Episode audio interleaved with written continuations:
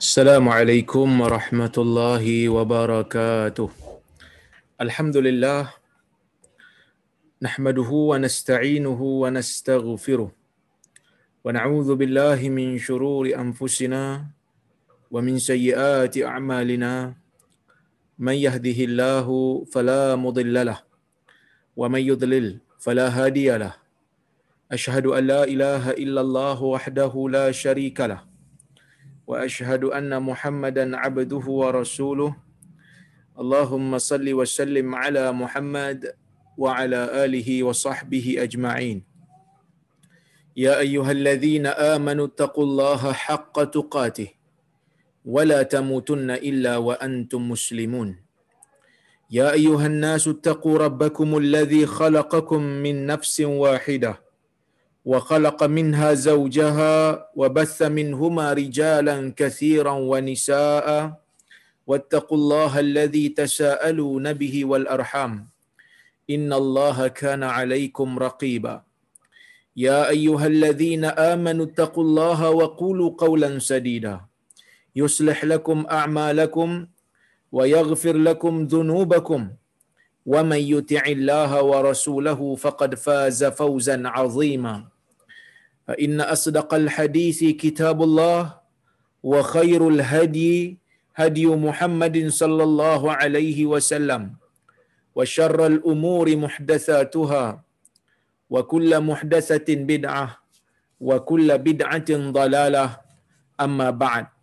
Muslimin dan muslimat yang dirahmati oleh Allah Subhanahu wa taala sekalian. Alhamdulillah pada petang ini kita dapat bersama-sama berhimpun di atas talian untuk kita sambung semula perbincangan kita berkaitan dengan kitab Riyadhus Salihin ini. Dan insya-Allah hari ini kita akan uh, membacakan hadis yang kedua di dalam bab yang ke-30 ini iaitu bab uh, sorry bab 31 bab al-islah bainan nas bab uh, mendamaikan di antara manusia. Ha, kita insya-Allah masuk ke bab yang uh, hadis yang kedua dalam bab yang ke-31. Ha, bagi siapa-siapa yang ada kitab boleh tengok bab yang ke-31 bab uh, me, mendamaikan di antara manusia dan hadis nombor 2. Hadis 251 dalam keseluruhan kitab kita ni. Kata Al-Imam An-Nawawi rahimahullah wa an ummi kulthum binti Uqbah bin Abi Mu'ayt radhiyallahu anha qalat سمعت رسول الله صلى الله عليه وسلم يقول ليس الكذاب الذي يصلح بين الناس فينمي خيرا أو يقول خيرا متفق عليه. وفي رواية مسلم زيادة قالت ولم أسمعه يرخص في شيء مما يقوله الناس إلا في ثلاث. تعني الحرب والإصلاح بين الناس وحديث الرجل امرأته وحديث المرأة زوجها. Maksudnya daripada ummi kulsum binti uqbah bin abi muait ummu kulsum merupakan saudara kandung, saudara seibu bagi Uthman ibn Affan radhiyallahu anhu. Dan dia ni masuk Islam sebelum daripada hijrah. Ayah dia Uqbah bin Abi Mu'aid ha, merupakan orang yang memusuhi Nabi sallallahu alaihi wasallam. Kerana kalau kita baca di dalam sirah, dalam sejarah Islam, sebelum daripada Nabi sallallahu alaihi wasallam pindah berhijrah ke Madinah, Uqbah bin Abi Mu'aid merupakan salah seorang daripada pembesar pembesar yang berada di Mekah pada ketika itu dan Nabi sallallahu alaihi wasallam di ditentang oleh Abu Jahal dan Uqbah bin Abi Mu'aid. Dan dikatakan Uqbah bin Abi Mu'aid inilah yang meletakkan kotoran di badan Nabi sallallahu alaihi wasallam ketika mana Nabi sallallahu alaihi wasallam sedang salat di um, depan Kaabah. Ketika mana sebelum daripada peristiwa hijrah ni berlaku, ya, dia Nabi SAW salat di Kaabah di depan Kaabah dan pada waktu tu Abu Jahal ya, Abu Jahal dia orang kata berikan tawaran kepada sesiapa yang mampu untuk meletakkan kotoran-kotoran isi-isi perut unta. Ha, bila orang uh, sembelih unta jadi isi-isi perut dia tu diletakkan untuk dibuang. Jadi Abu Jahal memberikan tawaran siapa yang nak buka cadangan siapa yang nak letakkan di atas badan Muhammad. Ketika mana Muhammad sedang solat jadi waktu Nabi sallallahu alaihi wasallam sujud aja ya waktu Nabi sallallahu alaihi wasallam sujud aja ah, dia letakkan ah, kotoran tu di badan Nabi sallallahu alaihi wasallam dan Nabi sallallahu alaihi wasallam tak boleh nak bangun melainkan setelah datangnya Fatimah.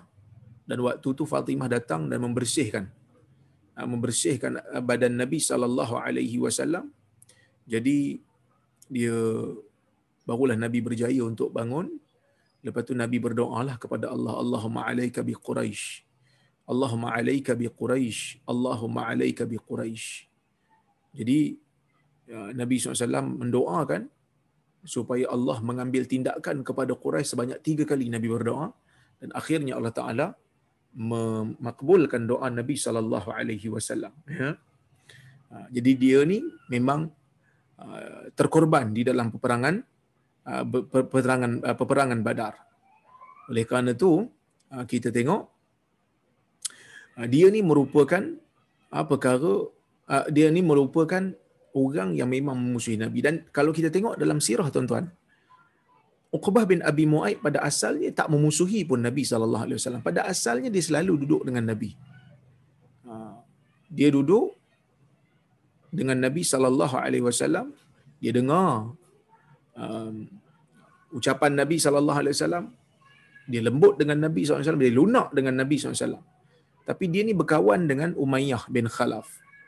Yang mana Umayyah bin Khalaf ni tuan-tuan, orang yang betul-betul memusuhi Nabi daripada awal. Dan bila dia tengok kawan rapat dia yang bernama Uqbah ni betul-betul rapat dengan Nabi sallallahu alaihi wasallam Umayyah bin Khalaf memaksa ha? Umayyah bin Khalaf memaksa Uqbah bin Abi Mu'aid untuk ludah di muka Nabi sallallahu alaihi wasallam. Jadi bila dipaksa oleh kawan dia ya, dia pun terpaksa untuk dia tak rasa dia bukan dipaksa tapi dia oleh kerana mementingkan hubungan kawan-kawan berbanding hidayah maka akhirnya dia meludah ke muka ke muka Nabi sallallahu alaihi wasallam. Okey oleh kerana itu dia ni mati dalam keadaan tidak beriman kepada Nabi sallallahu alaihi wasallam dan dia meninggal dunia ketika mana dalam peperangan Badar. Jadi ini merupakan kisah bagi ayah kepada Ummu Kulsum. Cuma anak dia Ummu Kulsum Islam. Dan anak dia dikahwini oleh Zaid bin Harithah pada peringkat awal. Kemudian Zaid bin Harithah menceraikannya dan dia dikahwin Ha, dia dikahwinkan pula dengan dia berkahwin pula dengan Abdul Rahman bin Auf dan apabila Abdul Rahman bin Auf meninggal dunia Amru bin As Amru bin As juga uh, pula menikahi dia dan dia meninggal pada zaman pemerintahan Ali bin Abi Talib. Jadi tuan-tuan inilah kita kata urusan iman ya. Ajaib. Ayah dia merupakan musuh Nabi sallallahu alaihi wasallam. Ayah dia. Manakala anak dia sahabat Nabi SAW. Inilah urusan iman. Kadang-kadang ayah sokong, anak lawan. Kadang-kadang anak sokong, ayah lawan. Ha, jadi sebab itu kita kata iman tu adalah urusan yang sangat ajaib yang Allah Ta'ala kurniakan kepada orang-orang yang dia kasihi. Ya? Tak semestinya anak beranak mesti dapat iman itu. Kadang-kadang anak Nabi seperti anak Nabi Nuh alaihi salam yang tidak mahu mengikut Nabi Nuh hingga dia lemas bersama-sama dengan orang yang dilemaskan oleh Allah Azza wa Jalla. Baik, kita tengok hadis ini dia kata qalat sami'tu Rasulullah SAW Nabi sallallahu alaihi wasallam bersabda, "Laisal kadzdzabul ladzi yuslihu bainan nas fayanmi khairan aw yaqulu khairan." Tidaklah orang yang berdusta itu ialah orang yang mendamaikan di antara manusia. Fayanmi khairan aw yaqul khairan. Sama ada dia menyampaikan kebaikan ataupun menyebutkan kebaikan. Hadis riwayat Bukhari dan Muslim. Dalam riwayat Muslim ada tambahan. Kata Ummu Kulthum, walam asma'hu yukhar yurakhisu fi syai dan aku tidak pernah mendengar Nabi sallallahu alaihi wasallam memberikan keringanan pada sesuatu mimma yaquluhu nas daripada apa yang disebutkan oleh manusia illa fi salas melainkan pada tiga perkara ta'ni al-harb yang dimaksudkan oleh Ummul Kulthum Nabi sallallahu alaihi wasallam memberikan keringanan ya, memberikan keringanan untuk bercakap dalam tiga perkara. Yang pertama dalam peperangan, yang kedua wal islahi bainan nas. Ah, ta'ni al harb wal islaha bainan nas dan mendamaikan di antara manusia wa hadits ar-rajul limra'atah ah, ah, berbicaranya seorang suami dengan istrinya wa hadits al-mar'ah zaujaha dan berbicaranya seorang isteri kepada suami.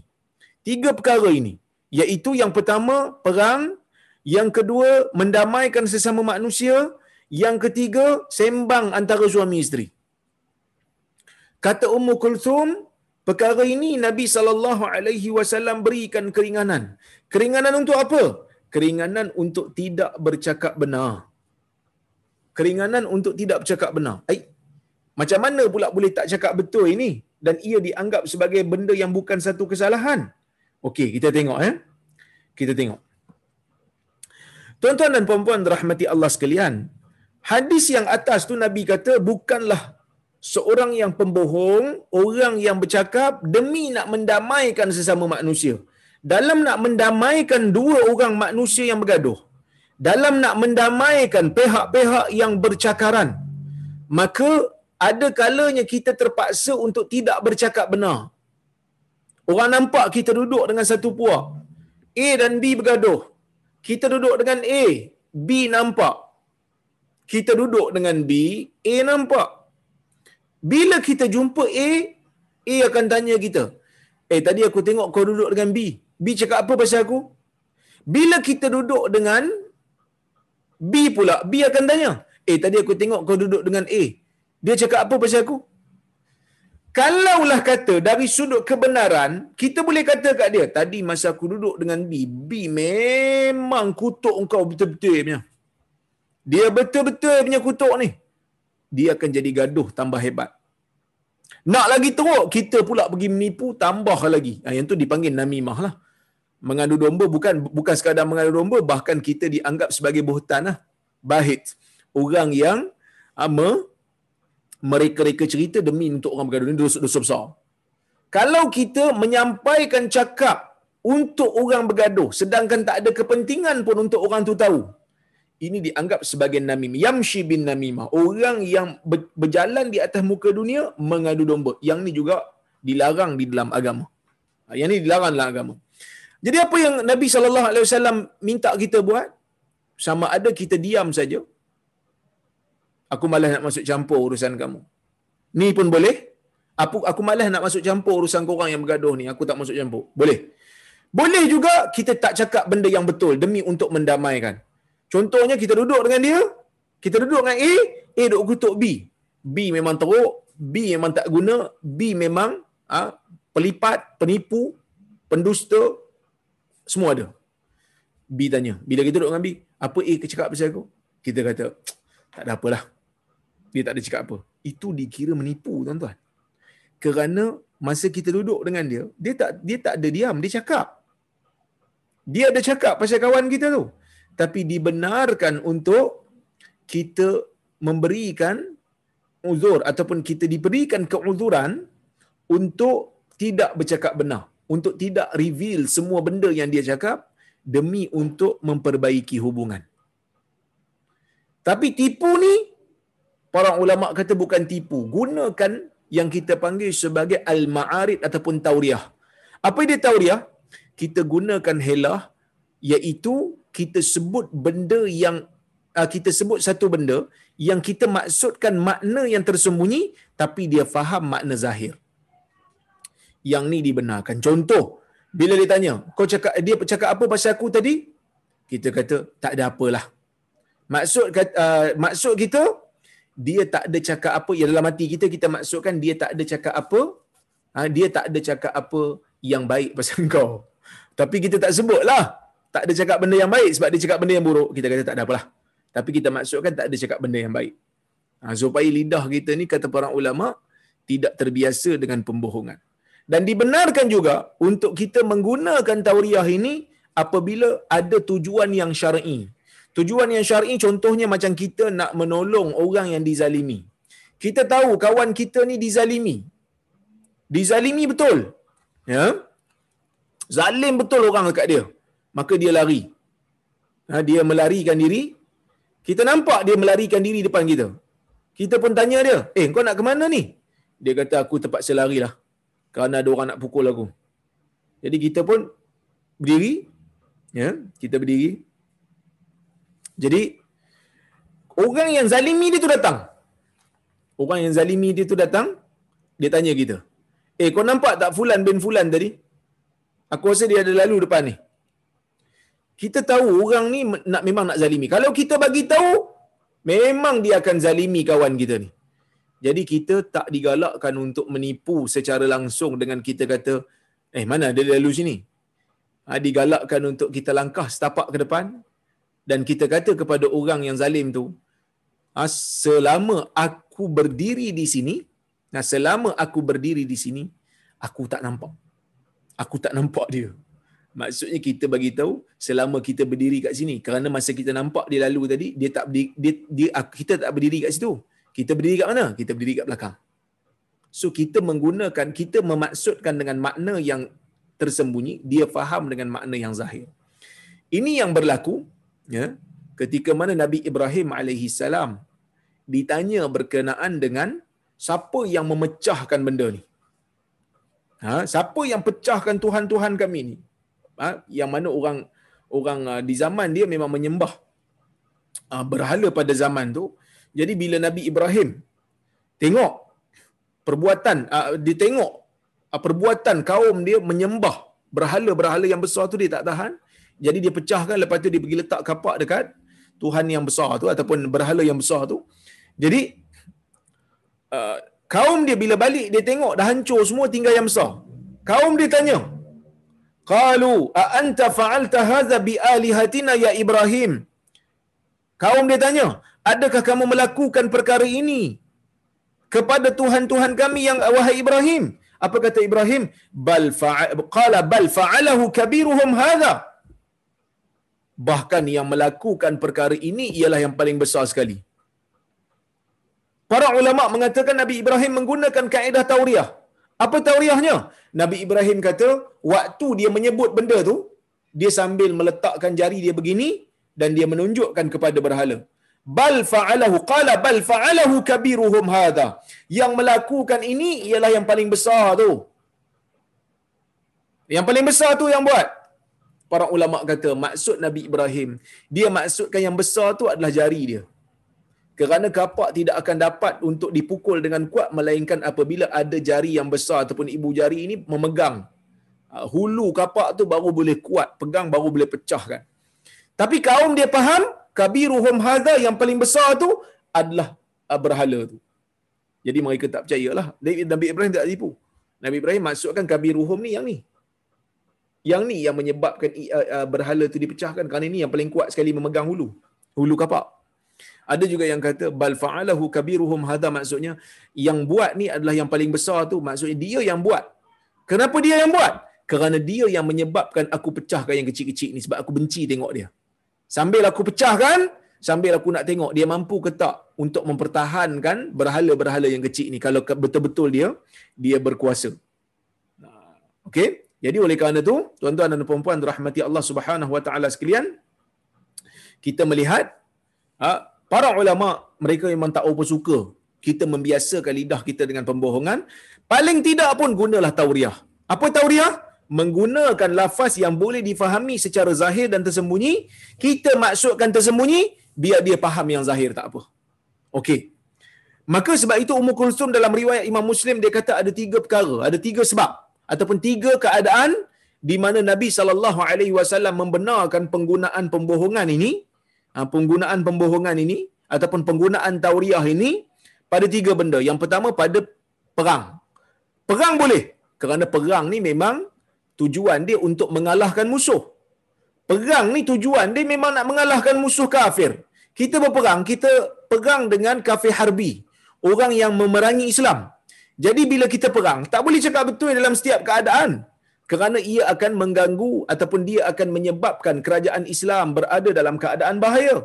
Bahkan dalam hadis Nabi sallallahu alaihi wasallam riwayat Al Imam Al Bukhari, secara jelas Nabi sallallahu alaihi wasallam menyebutkan, ya, Nabi sallallahu alaihi wasallam menyebutkan uh, al harbu khada'ah Nabi kata. Apa itu al harbu khada'ah? Nabi SAW mengatakan peperangan itu merupakan tipu daya. Ha, peperangan tu adalah tipu daya. Memang kita perang tipu daya pun. Kita guna taktik macam-macam nak mengalahkan orang yang kita sedang berperang dengan dia. Ha, okay, itu yang pertama.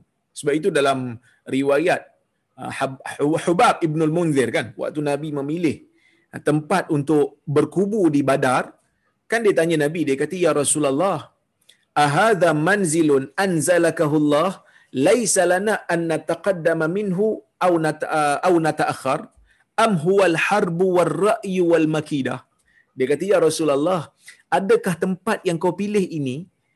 Wahyu yang Allah Taala turunkan sehingga kita tak boleh nak ke depan sikit ataupun nak ke belakang sikit? Ataupun ia hanyalah al harb dia hanyalah pemilihan berdasarkan taktik perang war ra'yu pemilihan berdasarkan pandangan dan ijtihad engkau wal makidah dan pandangan dipilih berdasarkan kepada tipu daya dalam peperangan. Nabi kata bal huwal harbu war ra'yu wal makidah. Bahkan aku pilih tempat ni bukan kerana wahyu daripada Allah. Aku pilih tempat ni kerana ia adalah taktik peperangan yang aku fikirkan. War ra'yu pandangan yang aku rasa betul. Wal makidah dan aku rasa inilah tipu daya yang terbaik untuk menipu daya orang-orang Quraisy. Apa kata Hubab laisa huna bimanzil. Ini bukan tempat yang sesuai. Fanhad bina hatta na'ti ma abadar. Jom kita naik sehingga kita kita sampai di uh, kawasan air yang yang berada di Badar, di Telaga Badar. Dan uh, panjanglah kisah tu cuma saya nak sebut di situ. Dan insya-Allah esok petang eh esok malam tuan-tuan insya-Allah jika ada kesempatan dan waktu jika ada rezeki panjang umur saya insya-Allah kita nak bincang esok ya pukul sorry pukul petang bukan malam eh. Pukul, uh, pukul uh, 3 petang saya akan cuba membicarakan tentang uh, Badar Kubra peperangan Badar Kubra uh, ber, uh, yang dianjurkan oleh insyaallah Datin Aliyah uh, bersama dengan sahabat-sahabat dia untuk kita mengambil sedikit pengajaran daripada kisah peperangan perang Badar ini insyaallah esok. Saya buat bagi, bagi teaser sikitlah supaya tuan-tuan yang berminat nak dengar boleh dengar eh. Baik. Esok insyaallah pukul 3 petang akan dilakukan kita akan bagilah link zoom nanti. Ah, Latin Aliyah akan bagi nanti insyaAllah. Baik. Dan dia kata yang pertama al-harb. Yang kedua al-islah bainan nas. Ini yang kita sedang bincang ni iaitu mendamaikan di antara manusia. Ah, sehingga kita dibenarkan untuk tidak menyatakan hakikat yang sebenar semua sekali demi untuk mendamaikan di antara pihak-pihak yang bergaduh boleh untuk kita tak sebut semua benda. Boleh untuk kita tak reveal semua benda. Yang mana kalau kita reveal semua benda boleh jadi gaduh. Begitu juga, ya. Wa hadis ar-rajul uh, wa hadis ar-rajul imra'atah.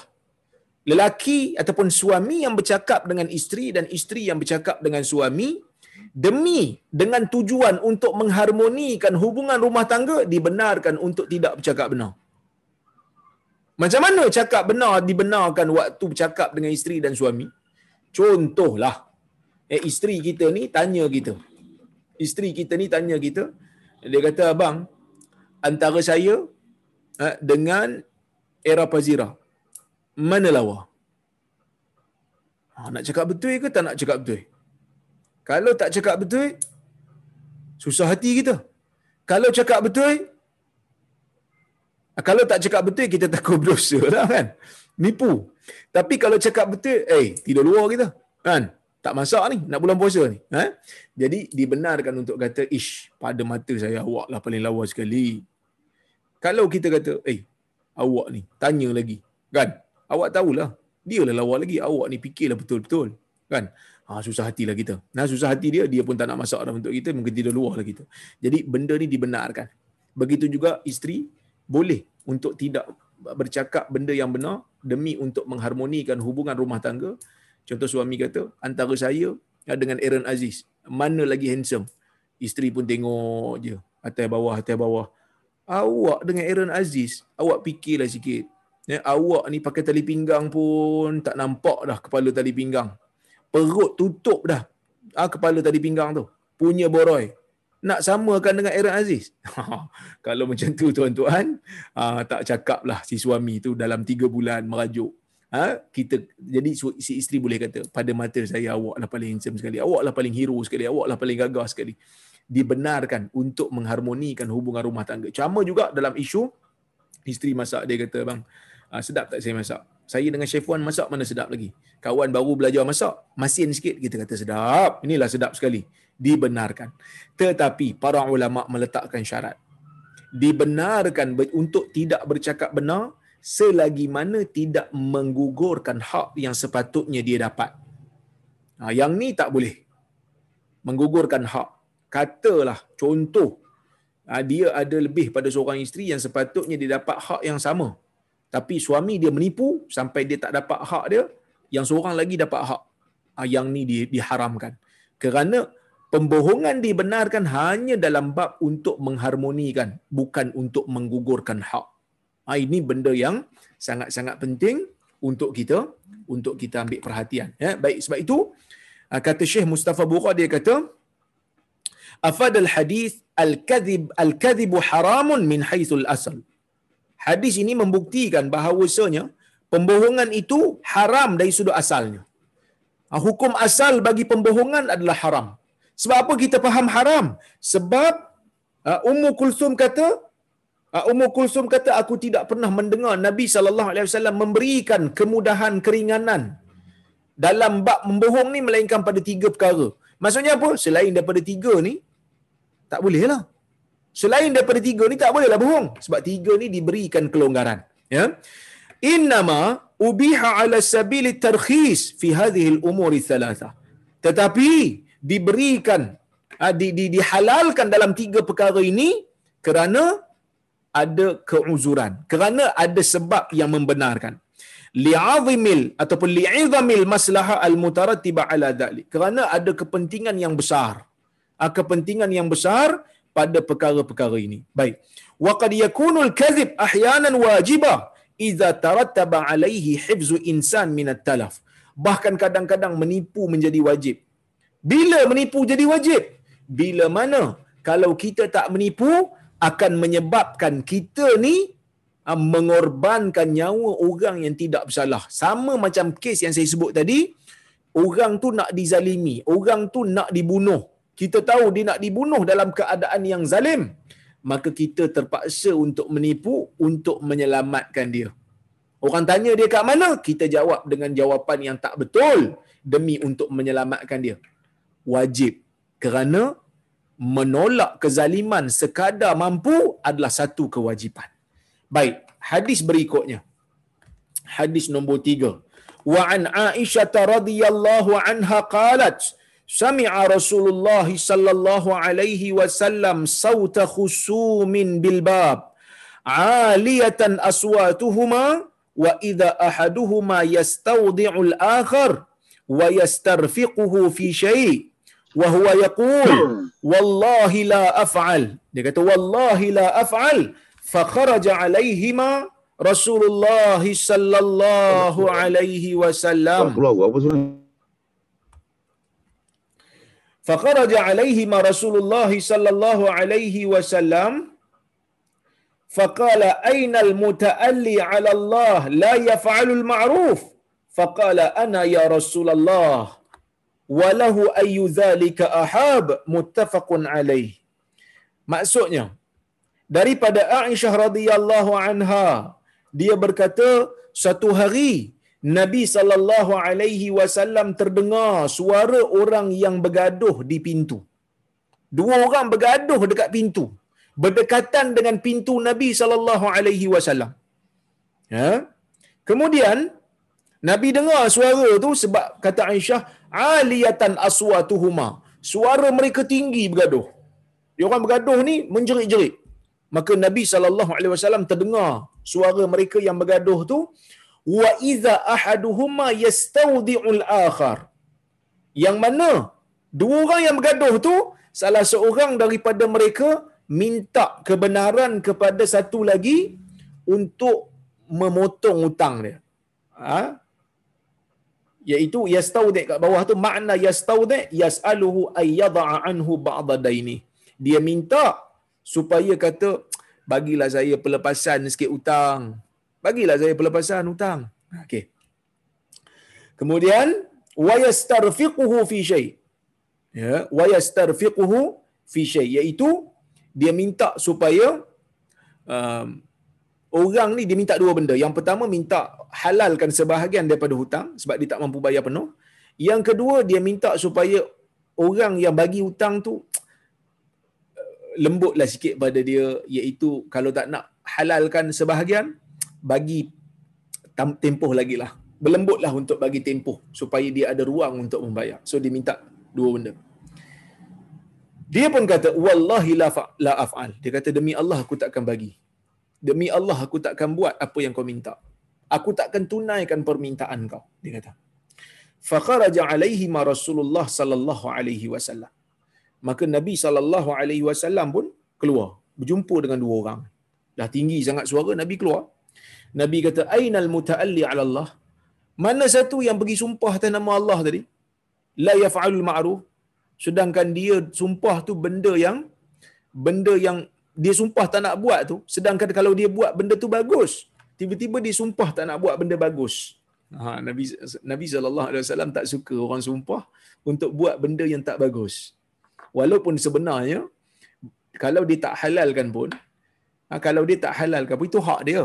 Hutang ni kita boleh halalkan ataupun tidak sebab itu hak-hak kita. Tapi jangan sampai sumpah lah sebab kita tak tahu apa masa akan datang mungkin hati kita lembut. Janganlah sampai sumpah nabi kata Nabi tak suka benda ni. Demi Allah aku takkan bagi. Sedangkan kita tak tahu mungkin esok kita lembut hati nak halalkan. Bila halalkan kita dapat pahala sedekah. Pahala bantu orang satu, pahala sedekah dua. Jadi Nabi SAW berperanan untuk ha, menjadi orang yang cuba untuk mendamaikan. Mana yang bersumpah tadi Nabi kata? Yang tak nak buat benda baik tadi. Nabi tak paksa. Tapi Nabi menegur supaya jangan ha, supaya jangan sampai kepada tahap bersumpah untuk tak nak buat benda yang baik. Kalau tak nak buat, just tak nak buat saja. Ha, tak nak buat benda baik, tak nak buat. Tapi jangan sampai bersumpah. Ya? Faqala ana ya Rasulullah. Dia berkata, saya lah ya Rasulullah. Walahu ayu zalika ahab. Baginya apa yang dia nak. Maksud, dia kan minta dua benda tadi. Dia kata, hmm, mana-mana satu yang dia nak aku bagilah. Sebab apa? Sebab Nabi dah tegur ni. Jadi dia, dia rasa malu Allah lah. So hadis ni, membuktikan kepada kita tentang uh, saranan ataupun gesaan Islam kata Syekh Mustafa Bura ya hadis ni mengandungi al-had ala rifqi bil gharim wal ihsan ilaihi bil wada' anhu. Hadis ini me- menyeru kita untuk kita bersikap lunak kepada orang yang berhutang kalau memang dia tak baik dia tak mampu untuk bayar. Bukan kerana dia, dia lihat bayar kalau dia lihat dia degil yang ni tak ada tak ada orang kata apa tak ada salah lah untuk kita pergi ambil tindakan kat dia. Ha, sebab dalam hadis pun nabi kata layul wajid zul layul wajidi zulm yahillu irduhu wa uqubatuhu. Atau kama qala. Orang yang ada duit kemampuan untuk membayar hutang tapi melengah-lengah kan ia adalah satu kezaliman. Dia adalah satu kezaliman. Yahillu irduhu. Boleh untuk kita mencelanya di hadapan hakim naikkan ke mahkamah isu dia wa uqubatuhu dan boleh untuk kita mengambil tindakan pada dia. Ini yang disebutkan di dalam hadis. Tetapi kalau memang dia ni tak mampu bayar kalau memang dia ni tak mampu bayar tuan-tuan kita dah tengok dah memang dia tak mampu maka dalam isu tu Nabi sallallahu alaihi wasallam ataupun Islam suka untuk kita memberikan tempoh Kalau memang kita pun ada ruang untuk bagi tempoh, bagi tempoh. Dan bagi tempoh ni, seperti mana yang telah saya sebut dulu, akan dianggap sebagai pahala sedekah, akan dianggap sebagai pahala sedekah hari uh, hari demi hari yang kita bagi itu akan dihitung sebagai seolah-olah kita bersedekah dengan sebanyak itu jumlahnya. Allah Subhanahu wa taala berfirman wa in kana dhu usratin wa in kana zu uh, wa in kana dhu usratin fanadhiratun ila maisarah. Kalaulah orang yang berhutang tu jadi susah memang dia sempit tak ada duit nak bayar hutang dia maka tunggu. Beri dia tempoh sehingga dia dia senang. Ah sehingga dia ada duit untuk untuk bayar semula. Jadi tuan-tuan dan puan-puan rahmati Allah sekalian ini di antara ajaran Islam. Kemudian Uh, dalam uh, hadis ni juga Syekh Mustafa Bura kata hadis ini mengandungi az-zajr 'ala al-half 'ala tarkil khair wa sa'i lil islahi bainal mutakhasimain iaitu hadis ini mengandungi larangan untuk kita bersumpah dengan benda yang tak bagus. Jangan sumpah untuk buat benda yang kurang baik. Nak sumpah biar sumpah benda yang baik. Sebenarnya sumpah ni pun tak digalakkan untuk kita selalu buat. Tapi kalau dalam mahkamah perlulah untuk sumpah. Cuma kalau kita ni tak nak buat benda baik tak payah sumpah lah. Cakap je lah saya tak nak buat. Saya tak nak bagi awak. Saya tak nak halalkan. Tapi jangan sampai bersumpah. Kerana kita tak tahu untuk masa akan datang. Eh. Dan hadis ni juga mengandungi. Uh, hadis ni juga mengandungi uh, usaha Nabi SAW untuk mendamaikan dua pihak yang bergaduh. Nabi keluar. Nabi beri teguran. Uh, Nabi cadangkan. Sehingga orang yang ber- memberi hutang tu sampai berikan salah satu daripada dua penyelesaian kepada orang yang sedang berhutang dengan dia. Maksud selesailah. Nabi SAW tak suka tengok orang bergaduh. Okey, kita tengok hadis yang keempat. Ya, hadis yang keempat ni agak panjang sikit. Eh. Tak apalah. InsyaAllah kita pun ada masa lebih kurang dalam 20 minit lagi. Kita tengok hadis yang keempat. Wa'an Abil Abbas Sahal bin Sa'ad As-Sa'idi radhiyallahu anhu anna Rasulullah sallallahu alaihi wasallam بلغه أن بني عمر بن عوف كان بينهم شر. فخرج رسول الله صلى الله عليه وسلم يصلح بينهم في أناس معه. فحبس رسول الله صلى الله عليه وسلم وحانت الصلاة. فجاء بلال إلى أبي بكر رضي الله عنهما فقال يا أبا بكر إن رسول الله صلى الله عليه وسلم قد حبس. وحانت الصلاة فهل لك أنت أم الناس؟ فقال نعم إن شئت. فأقام بلال الصلاة. فأقام بلال الصلاة؟ وتقدم أبو بكر. فكبر وكبر الناس. وجاء رسول الله صلى الله عليه وسلم يمشي في الصفوف. حتى قام في الصف فأخذ الناس في التصفيق وكان أبو بكر رضي الله عنه لا يلتفت في الصلاة. فلما أكثر الناس التصفيق التفت فإذا رسول الله صلى الله عليه وسلم فأشار إليه رسول الله صلى الله عليه وسلم فرفع أبو بكر رضي الله عنه يده فحمد الله ورجع القهقرى وراءه الناس ورجع القهقرى وراءه حتى قام في الصف فتقدم رسول الله صلى الله عليه وسلم فصلى للناس فلما فرغ أقبل على الناس فقال أيها الناس ما لكم حين نابكم شيء في الصلاة أخذتم في التصفيق إنما التصفيق للنساء من نابه, من نابه شيء في صلاته فليقل سبحان الله فإنه لا يسمعه أحد حين يقول سبحان الله إلا التفت يا أبا بكر ما منعك أن تصلي بالناس حين أشرت إليك فقال أبو maka na yanbaghi libni abi qahafa ay yusalliya bin nas baina yaday rasulillah sallallahu alaihi wasallam. Muttafaqun alaih. Hadis riwayat bukhari dan muslim. Hadis ini menarik tuan-tuan eh? ada banyak faedah yang kita boleh ambil. Insyaallah kita akan bincang sebahagian daripadanya. Iaitu hadis ni daripada Abil Abbas Sahal bin Sa'ad As-Sa'idi yang merupakan salah seorang sahabat Nabi sallallahu alaihi wasallam yang berasal daripada Khazraj. Ha, Nabi sallallahu alaihi wasallam berasal daripada sorry Sahal bin Sa'ad berasal daripada puak Khazraj. Puak Khazraj ni maksudnya puak um, Ansar lah, ha, golongan Ansar. Baik. Kemudian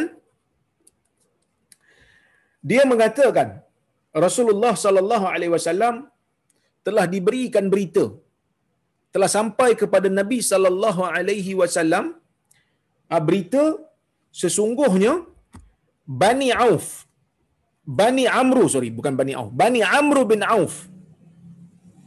Kana bainahum syar. Terdapat pada mereka benda yang terdapat pada mereka benda yang tak elok. Apa benda yang tak elok tu tuan-tuan? Benda yang tak elok tu ialah pergaduhan sesama mereka. Dalam riwayat yang lain disebut mereka berperang sesama mereka. Bergaduh sama mereka. Siapa ni? Puak ansar. Puak ansar bergaduh sama depa sesama kabilah Bani Auf ni Bani Amru bin Auf ni gaduh-gaduh sampai ada riwayat sebut hatta yataramau nabil hijarah. Mereka bergaduh sampai kepada satu tahap baling batu sesama mereka. Harap ni memang daripada zaman dulu kok suka baling batu ni. Kan saya belajar dekat Jordan dulu. Bila pergi petang-petang pergi main bola zaman muda-muda dululah. Bila pergi main bola tuan-tuan kadang-kadang tiba-tiba tengah main bola tu tiba batu sampai.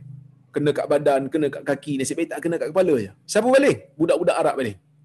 Dia orang sakit hati tengok orang Melayu main bola agaknya. Sampai saya panggil seorang budak budak kecil lah budak kecil. Saya kata kami bukan Yahudi. Yang kamu nak baling batu ni kami Muslim. Ha, jadi lepas tu kurang lah sikit. Dia nak kata memang baling batu ni budaya dia kot bila dia marah kan baling batu kan. Bila marah baling batu. Sebab itu kita tengok orang Palestin baling batu. Dekat orang Yahudi kan marah sangat baling batu. Jadi dia orang ni baling batu sama dia orang. Baik. Jadi perkara ni berlaku sesama Bani Aus. Ha, sesama uh, puak Aus. Ansar ada dua puak. Satu Aus satu Khazraj. Aus dan Khazraj ini tuan-tuan biasa bergaduh sebelum kedatangan Nabi sallallahu alaihi wasallam. Ha? Sebelum kedatangan Nabi sallallahu alaihi wasallam ke Madinah, memang dua puak ni suka bergaduh. Okey? Jadi bila Nabi wasallam sampai, dua puak yang bergaduh ni akhirnya berjaya berdamai. Ha, fa'allafa baina qulubikum. Allah Subhanahu wa taala sebut dalam Quran. Allah Taala ha, menyatukan jiwa-jiwa kamu yang mana sebelum ini bergaduh. Ha, jadi berdamailah dua. Tapi bila berdamai, satu keadaan satu ketika entah macam mana ya puak as, uh, puak sesama Aus pula. Dia dia Aus ni kabilah tuan-tuan eh. kabilah ni dia ada keluarga yang banyak. Ha, kabilah ni dia ada dia ada orang kata apa? Keluarga yang banyak. Jadi ada satu keluarga. Satu keluarga daripada puak Aus ni bergaduh sama dia apa? Bergaduh sama mereka sehingga kan ya berbaling batu sesama mereka. Jadi apa yang berlaku? Bila dah berbaling batu sama mereka ni faqaraja Rasulullah SAW yuslihu bainahum bainahum fi unasin ma'ah.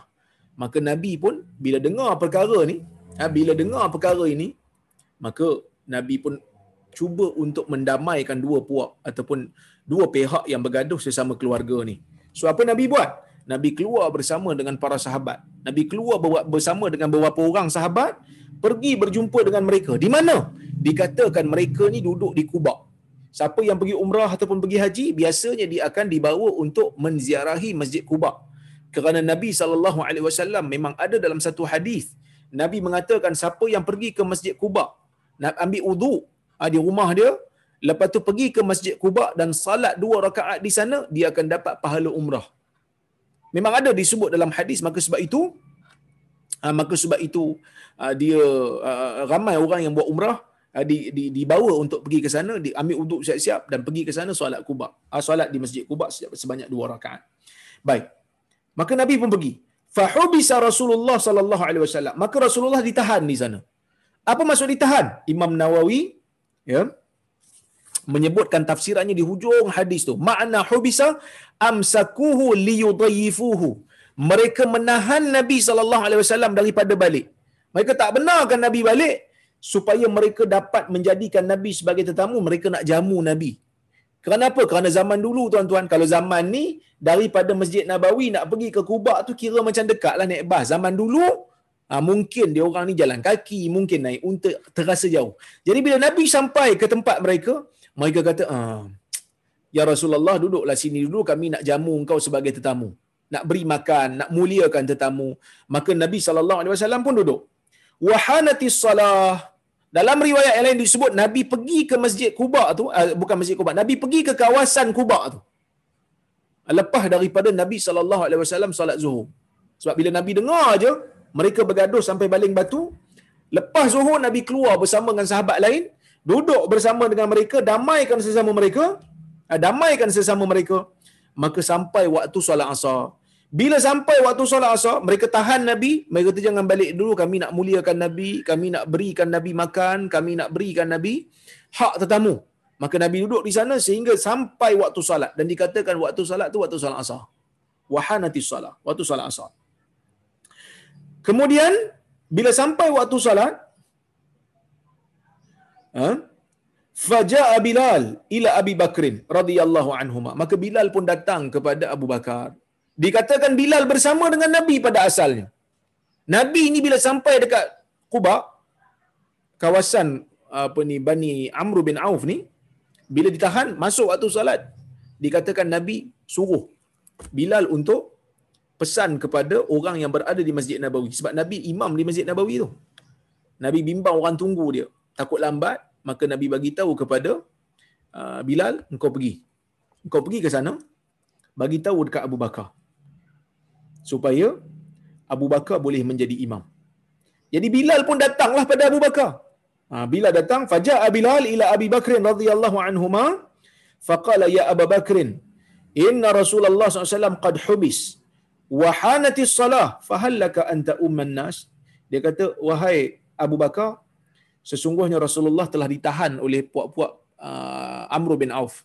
Mereka nak jadikan Nabi sebagai tetamu, jadi Nabi tak boleh balik lagi solat telah pun masuk waktu, ah, waktu asar dah masuk, mungkin tak engkau mengimamkan manusia? Mungkin boleh tak engkau imamkan orang dekat Masjid Nabawi? Itu permintaan Bilal kepada kepada Abu Bakar. Qala na'am in. Dia kata bolehlah kalau engkau nak aku boleh jadi imam lah. Fa aqama Bilal as-sufuf. Ah, fa, sorry, fa aqama Bilal ah, fa aqama Bilalun salah Maka Bilal pun iqamahlah. Allahu akbar Allahu akbar di orang pun sedia nak salat. Wa taqaddama Abu Bakrin fakabbara wa kabbaran nas. Maka Abu Bakar pun ke depan dan dia pun mengangkat takbir dan orang yang di belakang sahabat-sahabat lain ni pun angkat takbir di belakang Abu Bakar berimamkan Abu Bakar. Wajah Rasulullah sallallahu alaihi wasallam yamshi fi sufuf hatta qama fi saf. Tiba-tiba Nabi sallallahu alaihi wasallam sampai dekat Masjid Nabawi. Nabi pun berjalan di antara saf di dalam saf tu Nabi berjalan. Hatta qama fi saf sehingga Nabi berdiri di dalam saf di dalam satu saf. Fa akhadha an-nas fi tasfiq. Orang yang berada di belakang Abu Bakar yang sedang solat yang nampak Nabi ni mereka menepuk tangan. Apa tepuk tangan apa dalam solat. Itu eh baik. Dalam riwayat sebut tasfiq dalam riwayat kita baca ni sebut tasfiq. Dalam sebagai riwayat ni sebut tasfih dengan ha di ujung. Apa bezanya? Ada yang kata sama aja dua-dua. Tepuk juga. Ada yang kata tasfih tepuk dengan belakang. Kalau tasfiq tepuk dengan macam ni. Tetapi yang rajahnya sama saja makna dia iaitu mereka menepuk tangan bila nampak Nabi nak bagi isyarat pada Abu Bakar yang Nabi ada kat belakang. Yang Nabi telah sampai. Abu Bakar sedang jadi imam. Baru yang angkat takbir. Allahu Akbar. Nabi sampai. Okey. Kemudian wa kana Abu Bakrin radhiyallahu anhu la yaltafit fi salah. Abu Bakar ni bila orang duk tepuk dia tak paling. Dia tak toleh. Kenapa tak toleh? Kerana tuan-tuan memang dalam asal hukum salat ni toleh tidak digalakkan. Toleh tanpa ada sebab ni makruh. Tambahan pula sahabat bagi tepuk. Jadi Abu Bakar tak faham. Pasal apa dia tepuk? So dia tak toleh. Okey. Falamma aktsara an-nasu tasfiq iltafat. Dah ramai sangat dok tepuk belakang dia. Bukan seorang dua. Kalau seorang tu mungkin diingat orang yang tak solat. Tapi ramai yang tepuk ni. Dia pun rasa sesuatu. Maka dia pun menoleh. Dia toleh. Bila dia toleh, faiza Rasulullah sallallahu alaihi wasallam. Dia ternampak Nabi di belakang. Dia ternampak Nabi di belakang dia. Nabi ada dalam saf. Okey fa asyara ilaihi Rasulullah sallallahu alaihi wasallam. Maka nabi memberi isyarat kepada Abu Bakar duduk situ. Nabi tak cakap tapi nabi bagi isyarat. Yang difahami oleh Abu Bakar jangan bergerak jangan buat apa-apa. Teruskan. Farafa'a Abu Bakrin radhiyallahu anhu yadahu. Abu Bakar pun angkat tangannya bagi isyarat kat Nabi yang Abu Bakar ni faham.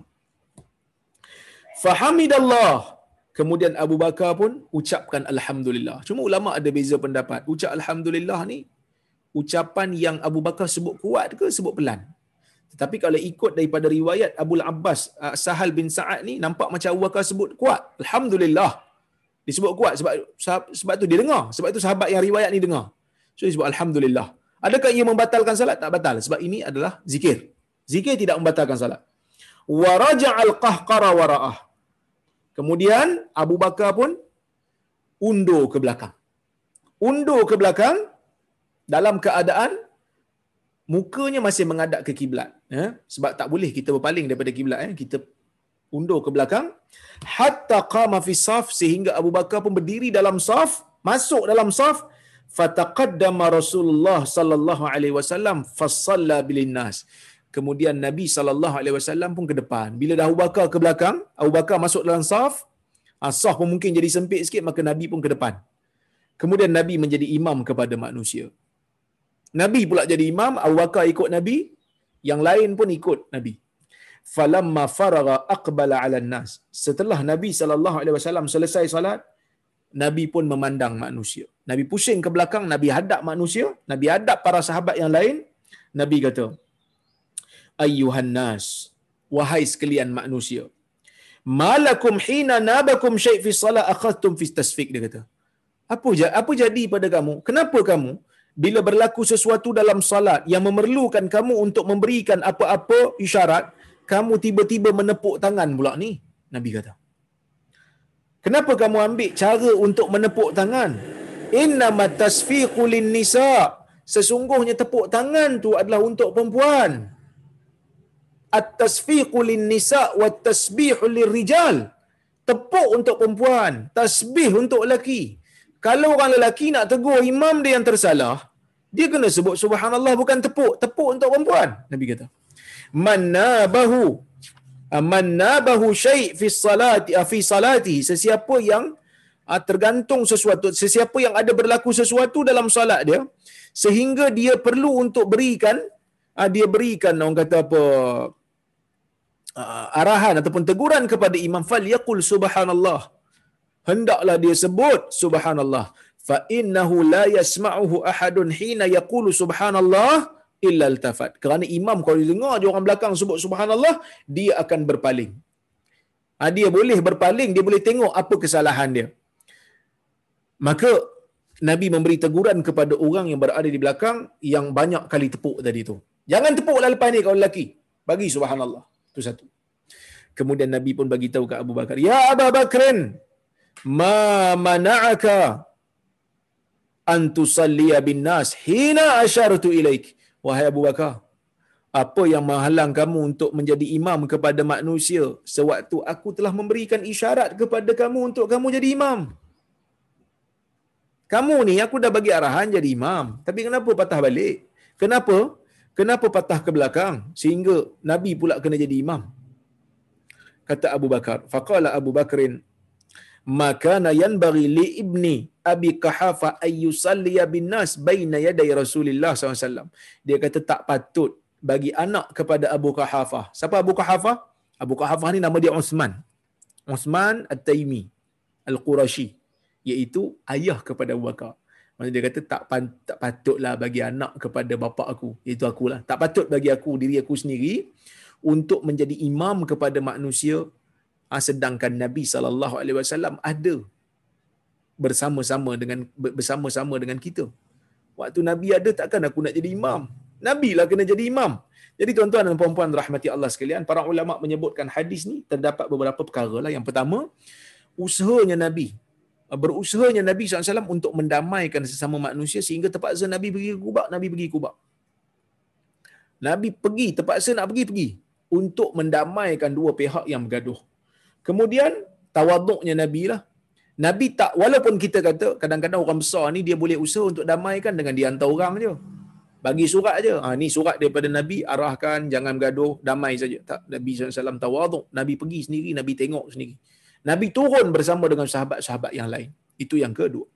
Yang ketiga tuan-tuan, hadis ni menunjukkan keistimewaan Abu Bakar, kelebihan Abu Bakar yang melayakkan Abu Bakar ni untuk uh, dilantik untuk menjadi khalifah selepas daripada kewafatan Nabi sallallahu alaihi wasallam. Kenapa Abu Bakar ni layak? Abu Bakar menjadi layak kerana waktu hidup pun Nabi memang kalau Nabi tak ada, Nabi memang minta Abu Bakar untuk menjadi ganti, menjadi imam. Antaranya waktu Nabi sakit lah. Sehingga kan, Aisyah bila Nabi cadangkan Abu Bakar, Aisyah sebut. Aisyah kata Abu Bakar ni rajulun raqiq. Seorang lelaki yang lemah jiwa. Pilihlah orang lain ya Rasulullah. Nabi kata, jangan. Aballahu wal mu'minun illa Abu Bakrin. Allah Ta'ala tidak akan setuju, orang mukmin lain pun tak setuju, melainkan Abu Bakar yang boleh menggantikan aku menjadi imam. So Abu Bakar jadi imam waktu Nabi sakit. Dan dalam keadaan ni juga, bila Nabi berada di luar kawasan, berada di Kubah, Nabi nak juga Abu Bakar menjadi menjadi uh, ganti dia. Jadi sebab itu para sahabat dia faham lah.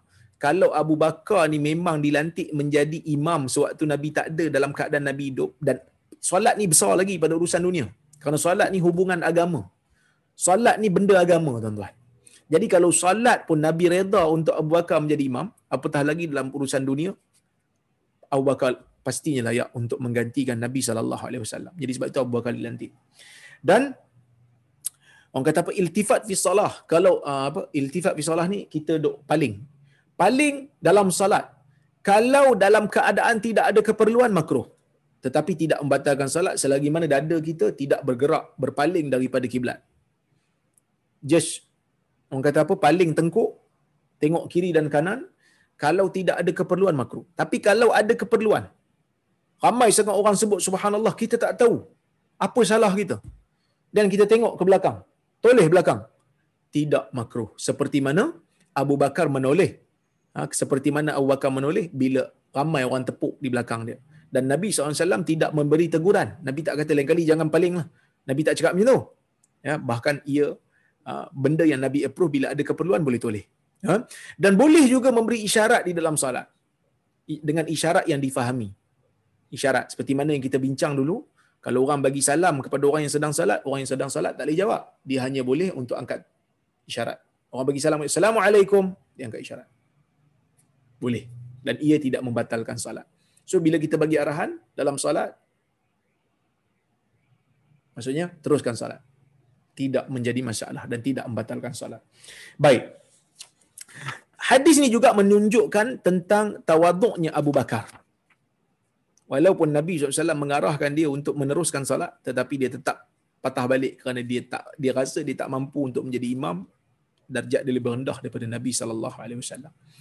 Dan hadis ini juga membuktikan ya boleh untuk kita mem, berimam dengan dua imam dalam satu salat yang sama. Ha, mula-mula sahabat berimamkan Abu Bakar, lepas tu bila Abu Bakar ke belakang, Nabi ke depan dah berimam pula dengan dengan Nabi sallallahu alaihi wasallam. Ha, yang biasa kita buat apa dia? Yang biasa kita buat imam terbatal imam keluar ganti dengan imam lain. Yang solat sama-sama tu ganti imam yang telah batal tadi. Itu biasa. Itu dua imam. Yang ni imam yang pertama tak batal. Cuma imam pertama orang kata apa letak jawatan. dalam dalam solat tu dia tak jadikan diri dia sebagai imam orang yang ke belakang orang yang berada di belakang ke depan untuk menggantikan dia. Ini pun dibenarkan di dalam di dalam fiqh eh dibenarkan di dalam fiqh. Baik. Dan um, hadis ini juga membuktikan dibenarkan untuk bergerak dalam solat jika ada keperluan selagi mana gerakan itu tidak terlalu banyak sehingga orang tengok orang nampak kita bukan solat. Kalau banyak macam tu sehingga orang nampak kita bukan sedang berada dalam solat maka batal solat kita eh. Solat ah, apa ni batal solat kita. Baik itulah orang kata apa?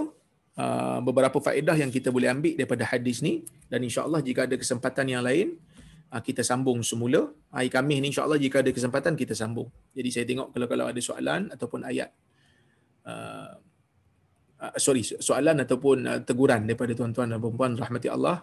Kalau saya silap di mana-mana bagi tahulah eh? Baik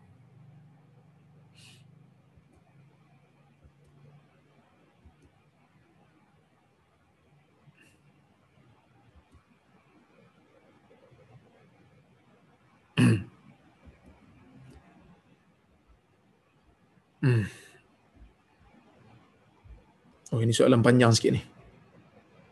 Assalamualaikum warahmatullahi wabarakatuh. Waalaikumsalam warahmatullahi wabarakatuh. Mengenai keagungan ayat 285 dan 286 surah Baqarah. Saya nak clarify sama ada apa yang saya dengar dalam dua different kuliah itu betul atau tidak. Dua ustazah dari reputable, reputable organization ada kata yang saya quote di sini, setengah ulama kata reciting dua ayat ni di dalam hari, di malam hari, will suffice his reward for the night prayer. Hadis Sahih Bukhari. Tak ada mention pasal ni hanya kata the last two verses will be sufficient sahaja. Jadi betul ke tidak apa yang ustazah dua tu cakap? Maaf doktor saya struggle sikit nak tulis in 100% BM hari ni. Tak apa. Ha, terima kasih pada puan yang bertanya difahami soalan tu. Memang dalam hadis Nabi sallallahu alaihi wasallam menyebutkan dalam hadis Bukhari Nabi sallallahu alaihi wasallam menyebutkan al ayatan min akhir suratil baqarah man qara'aha fi lailatin kafatah sesiapa yang membaca dua ayat daripada surah Baqarah iaitu 285 dan 286 iaitu amanar rasulu bima unzila ilaihi min rabbih wal mu'minun ayat tu sampai habis itu ayat yang terakhir dalam surah Baqarah dua ayat yang terakhir Nabi SAW mengatakan sesiapa yang membaca dua ayat ni dalam satu malam kafatah memadai bagi dia Cuma ulama berbeza pendapat tentang maksud apakah yang dimaksudkan dengan mencukupi itu. Sebahagian ulama kata mencukupi itu mencukupi daripada salat malam. Kalau dia baca dua ayat ni dalam satu malam tak payah baca, tak payah tak payah sekian mulai pun tak apa dan mencukupi.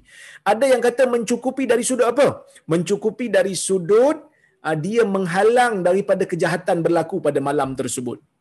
Ada juga yang mengatakan mencukupi daripada gangguan syaitan. Bila baca dua tu tak akan diganggu oleh syaitan.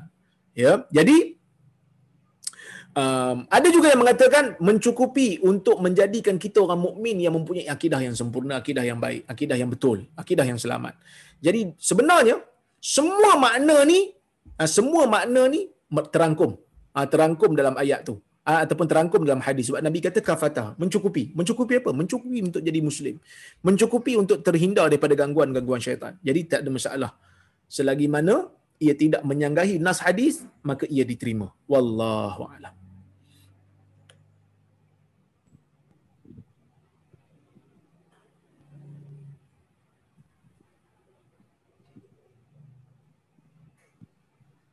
Salam Dr. Waalaikumsalam. Saya ada kemuskilan tentang menentukan arah kiblat. Saya menggunakan kompas dalam handphone.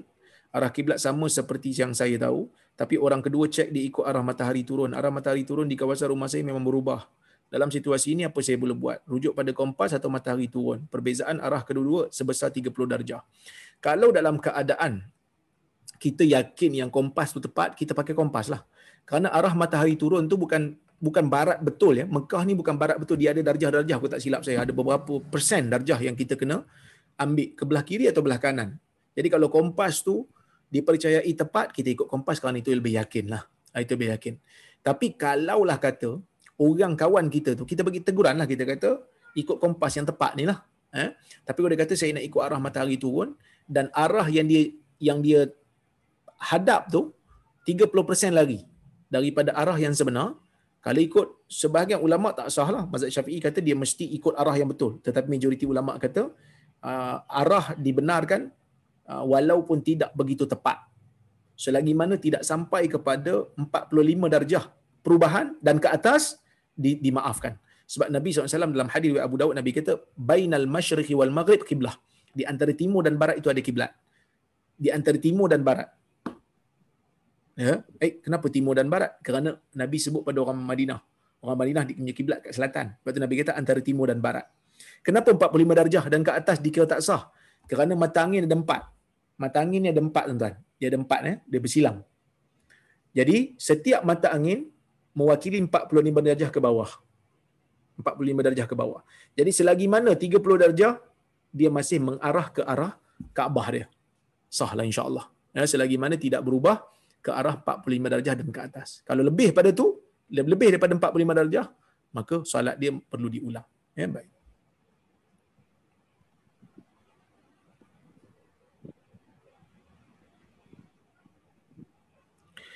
Salam Ustaz, adakah kekafiran seseorang itu boleh dijatuhkan di antara sesama kita melalui perbuatannya? Sebab ada dengar Astora kata, Astora kata manhaj salafi melindungi dan mengangkat Muhammad bin Abdul Wahab yang mengkafirkan orang. Adakah ini benar? Saya sebenarnya tak baca kitab-kitab Muhammad bin Abdul Wahab tetapi dia ni memang tokoh yang kontroversi. Ada yang tak setuju dengan dia, ada yang setuju. Manakala Syekh Yusuf Al-Qaradawi dan juga Syekh uh, Wahbah Az-Zuhaili, seorang tokoh besar di zaman ini mengangkat dia sebagai seorang mujaddid. Apa di antara kebaikan yang dia buat? Dia buang uh, bid'ah, dia buang khurafat yang berlaku di negara Arab Arab Saudi pada masa itu. Sebelum ni ramai orang tunggu kubur, dia halang.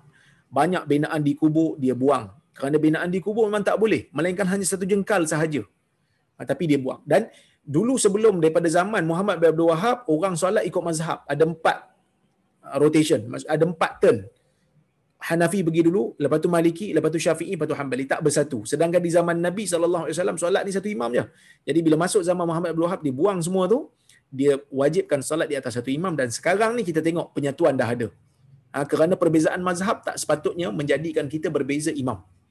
Okey, kerana ini masalah ijtihad sahaja. Ada ke kritikan pada dia? Ada. Dia keras. Kenapa dia keras? Mungkin pada zaman tu sesuai keras. Zaman ni tak apa sesuai. Jadi, dari sudut uh, pemikiran dia, dia mengikut mazhab Hanbali.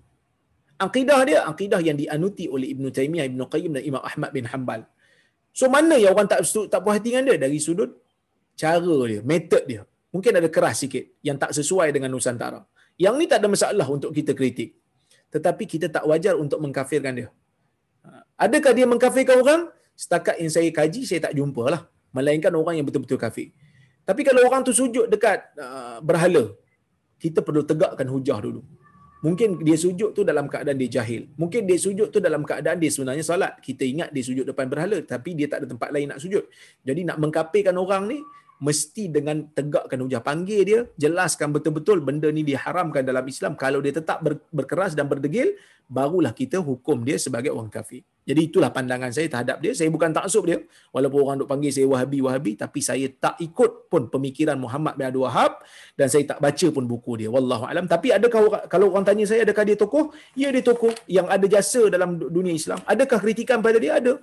Ada kritikan dan dia manusia yang boleh dikritik. Tidak ada masalah tetapi dia adalah tokoh yang ada sumbangan terhadap dakwah di Arab Saudi. Wallahu alam. Jadi tuan-tuan, mudah-mudahan apa yang saya sampaikan pada hari ini ada kebaikan dan ada pahala untuk kita semua insya-Allah. Terima kasih kepada Haji Shah, terima kasih kepada Haji Hamid, kepada Syekh Datuk Syekh dan juga Arjohan yang menganjurkan kuliah pada petang ini.